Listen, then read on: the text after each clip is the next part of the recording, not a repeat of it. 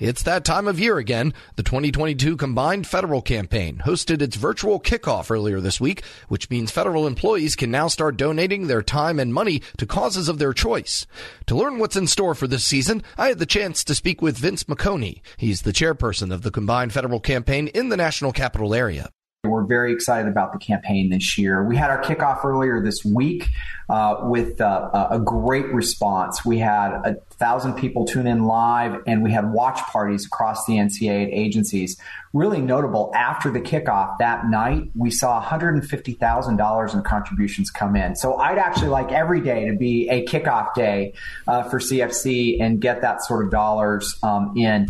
It, one notable thing about our kickoff, we also turned it into a volunteer project. Um, we um, had our team that gathered pull together a, a bunch of things that could be put together in what we call blessing bags to help folks who are unhoused in the community. You know, we pull together new socks, toothbrushes, toothpaste, hygienic items, toiletries, some of the stuff that we may have gotten when we traveled but aren't using, but someone could use right now. And that sort of really, you know, if you ask what what we're looking for this year in the campaign, uh, we're looking to really put the spirit of service into CFC and understand how we can be change makers, not just with the contributions we give, but actually doing practical things that helps people um, with their everyday lives here in our community. Yeah, $150,000 after kickoff. Uh, is that par for the course, or is that a, a, a large amount that you all aren't used to seeing, you know, just right away? It, it, was pretty large amount for one day for us. Um, that is more than we typically see in a one day period. You know, CFC is, you know, we start a little bit different time every year, um, and our, our kickoff events happen at a little bit at a time. So it really takes us till about November to sort out how our dollars are coming in. But it sure was a good way to start, and we're very, very optimistic this year uh, for the campaign. You know, that's on top of the dollars. I think there was about three hundred thousand that was contributed in a special solicitation to those impacted by the Ukraine war uh, that we held. So that's in addition to those contributions that employees have already made this year besides the Ukraine and you know as the we're hoping the final days of the pandemic are upon us uh, what are some of the causes that are sort of recent but are still getting a lot of attention from uh, your uh, campaign workers and members well we're going to be focusing on the impacts of the recent hurricanes in Florida and Puerto Rico i mean it, it, it we all need to just turn on the TV or talk to our friends and neighbors that live in communities that are affected and understand that the need is great and that it is going to take a while for recovery.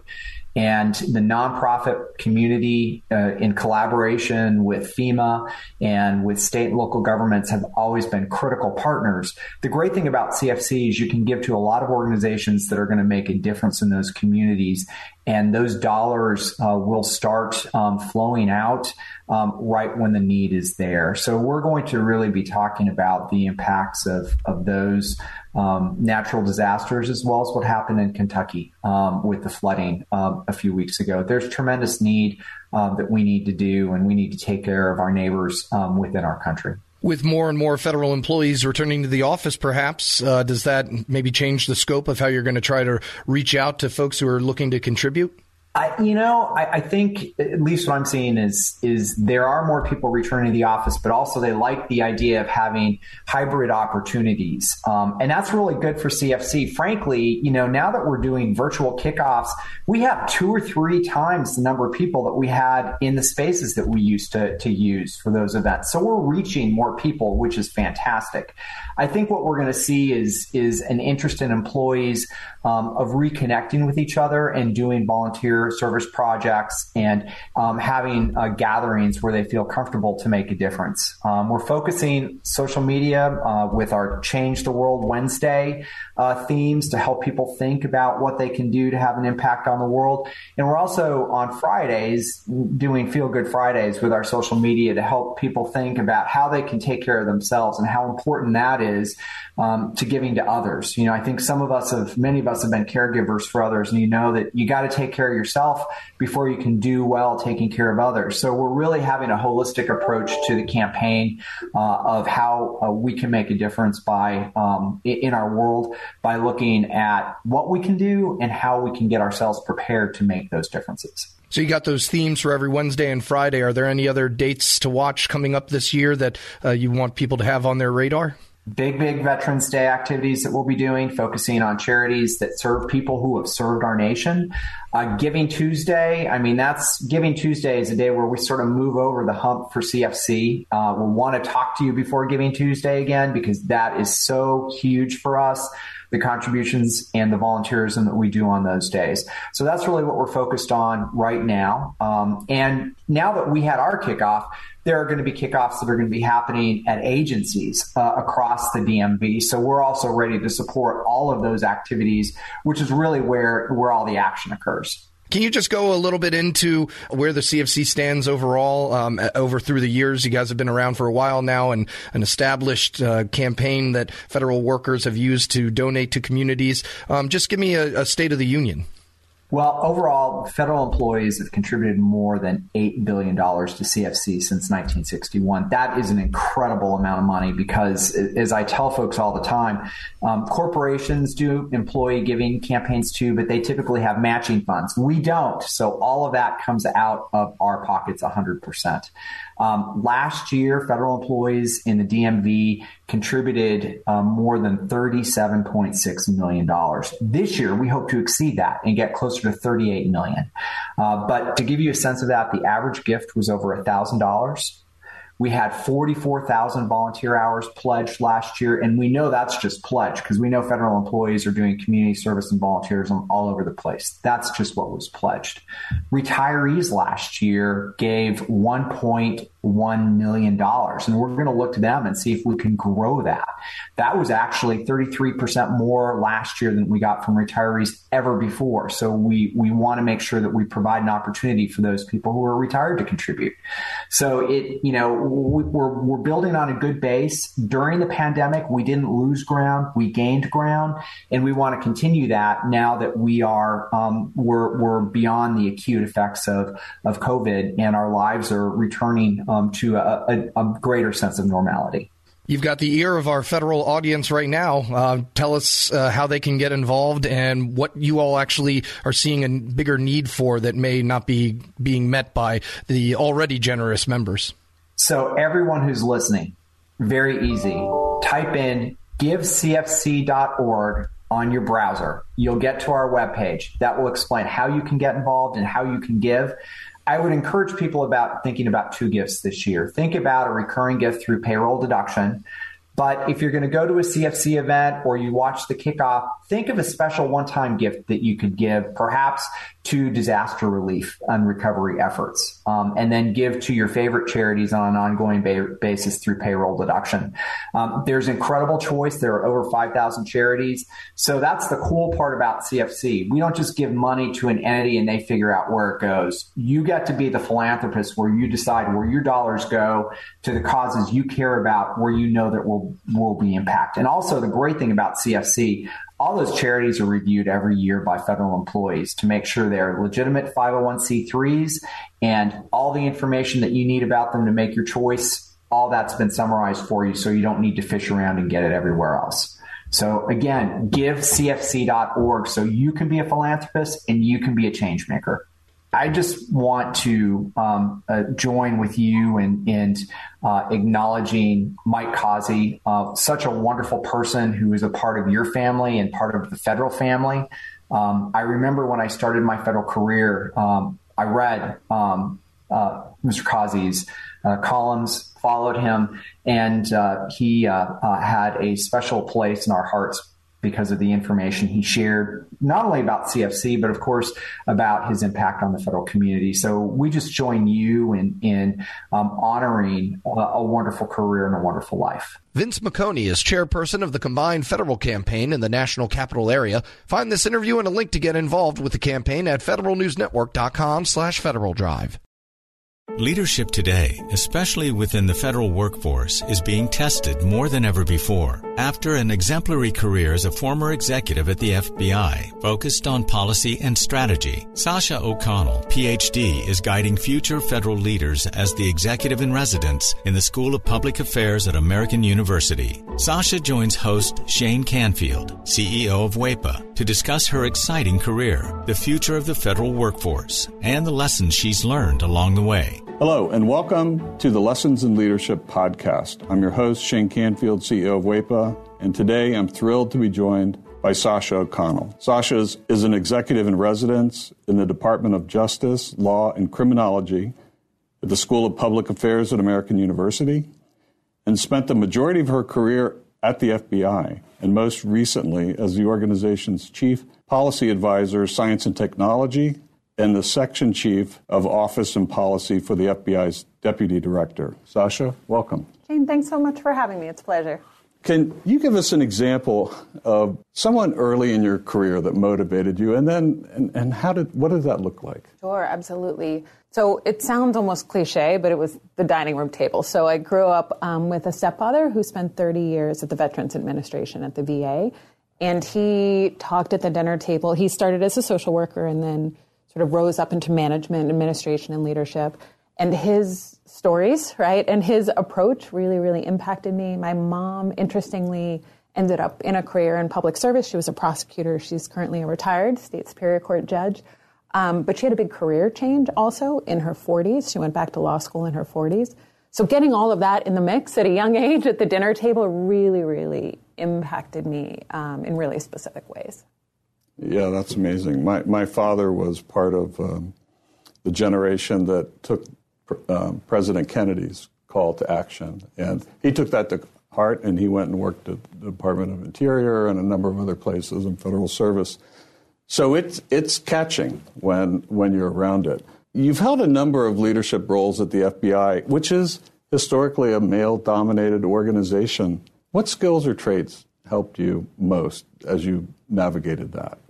Yeah, it's such a it's an interesting and challenging yeah. sort of situation and question. One I don't think I still am reflecting on. I've been out of the FBI about six years, and I'm sort of still thinking about it. I think the bottom line was when I was there, and I really grew up there. Um, I didn't I didn't know any different. I grew up with male cousins and brothers, and you know it was sort of a continuation of of my existence. So it did you know, in retrospect, it, it, was a really unique situation, but it didn't necessarily feel that way for me at the time. I think staying mission focused, staying not about me, staying flexible in terms of problem solving all helped me. I will say there's resources today that weren't there when I was there, or certainly when I was starting out. There's a lot of affinity groups for women in national security, women in federal law enforcement and I will say, I think I would have really benefited from access to those kind of resources as I was coming up. Um, I had both incredible mentors, men and women, um, women across the organization who I became very close with, who were incredible supports, not just getting the job and starting out, but sort of matriculating through. But again, I'm really sort of proud of, involved in some of the work of those external organizations that bring women across government, um, executive women in government, and those kind of organizations together, because I think it is really, really helpful um, as one moves through. Yeah, we, we actually work with a, a, number of those too and, and go to their events and conferences and support them because it's important. How has your leadership style developed or changed over the years? Well, I think I've gotten a little more confident in it, right? The seeds were there at that dining room table. One thing um, that carried through that I learned from my stepdad was to focus on the process. He would talk at dinner about big ideas or big changes and how to get from here to there was part of his day job, and he thought about explicitly, was getting other people on board, getting that stakeholder engagement, getting other people to think it was their idea if that was required. And that's something I started out with as a gift, right? That kind of approach. And then I got confidence in that, and then I added things. I will say, as I moved on, my appreciation for taking care of is maybe the wrong word, but really focusing on the people who work with you and for you in some instances. Um, you know, making sure that they have what they need to be successful in a tactical way. But then also something I definitely learned at the FBI as I went along is, you know, the importance of creating an environment that is supportive and inspiring. You know, we joke about it, but food has played a pretty serious role um, in my leadership style over time. Um, I learned from great mentors. I worked with Bill Estevez at the FBI, who had a full scale cappuccino maker at his cubicle, right, and would host coffee hour, and you'd see the steam rising across the cubicles. Um, I worked with a, a, great friend who used to carry hot frittatas for breakfast celebrations or on the on the metro, right, in one of those sort of coolie bags. Um, and so I've sort of, I think it's been additive in terms of learning, gaining confidence in my approach, and then adding these pieces as I go that I've certainly learned from mentors and colleagues. And clearly, you never let anything get in your way. You were mission focused, as you mentioned, and you just got the job done no matter what was in front of you. Well, I wish I wish it was it was that easy. I mean, I think we had a lot of success. Um, one thing has always been my approach when starting out as a leader too is to solve near-term problems. I always say sort of deliver short and then you can push them long, right? So we we don't always succeed in those long-term goals or those you know sort of blue sky ideas as leaders we want to achieve. Um, but we deliver on those short-term pieces, right? And you get that buy-in from those stakeholders, and then often you can push toward those bigger dreams, hopes, aspirations, and goals um, I would like to say I was 100% on both fronts. I'm not sure your characterization is 100% accurate there, but I'll take it um, in this in this sense. Looking back, what, what's one piece of advice you might have given your younger self when you first started? Yeah, it's it's interesting today too. Working with students, I get that chance, right, to give my essentially my younger self um, advice every day. And one thing we talk a lot about, and I wish I had thought more explicitly about, is really it's about calibration, right? And so I always think Emeril Lagasse would say like a stove has dials for a reason, right? It's not like all hot or all cold. And I think it's the same here. In some ways, in my career, I had to learn to tone it down, right? And to, you know, certainly at the FBI, sometimes you need to take that back seat at a meeting and wait to be invited to the table. And that's really the appropriate way to build rapport, relationships, and trust. Other times, I needed to learn to tune it up, right? To up the volume a little bit. Um, I had a wonderful boss, Dave Schlendorf, who we were in a meeting together with big bosses at the FBI once, and I was working for Dave. And we left the meeting and we were walking back to the office, and I made a point. I don't even remember what the point was now. And he stopped in the hall and said, Why didn't you say that in the meeting? You're not helping me, right? Telling me this now. Now I have to go back and fix this. And I re- realized so well, sometimes you have to tone it down, sometimes you have to tone it up. And that modulation, that sort of volume control about when to lean in and out, if you will, um, that's, you know, even just thinking about that explicitly for folks starting out, I think is really helpful because it's not one size fits all. Right. I, I totally agree and understand that. It isn't one size fits all. And a lot of leadership is described in bumper stickers sayings, and I don't think that's realistic. I think it's situationally dependent, and you have to be self aware and aware of your circumstances to adjust. That's well said. You're training the next generation, or helping to train them, federal leaders through AU's School of Public Affairs. How, how do we encourage, how do you encourage young people to answer the call of federal service? You know, I'm so lucky at AU. We, we draw in, right, students who are primed for this um, and who are passionate when they walk in our doors. Even with that population, you know, there, there are headwinds, right? USA jobs, right? Just even getting educated, these pieces. So, so helping with that is a whole set of work.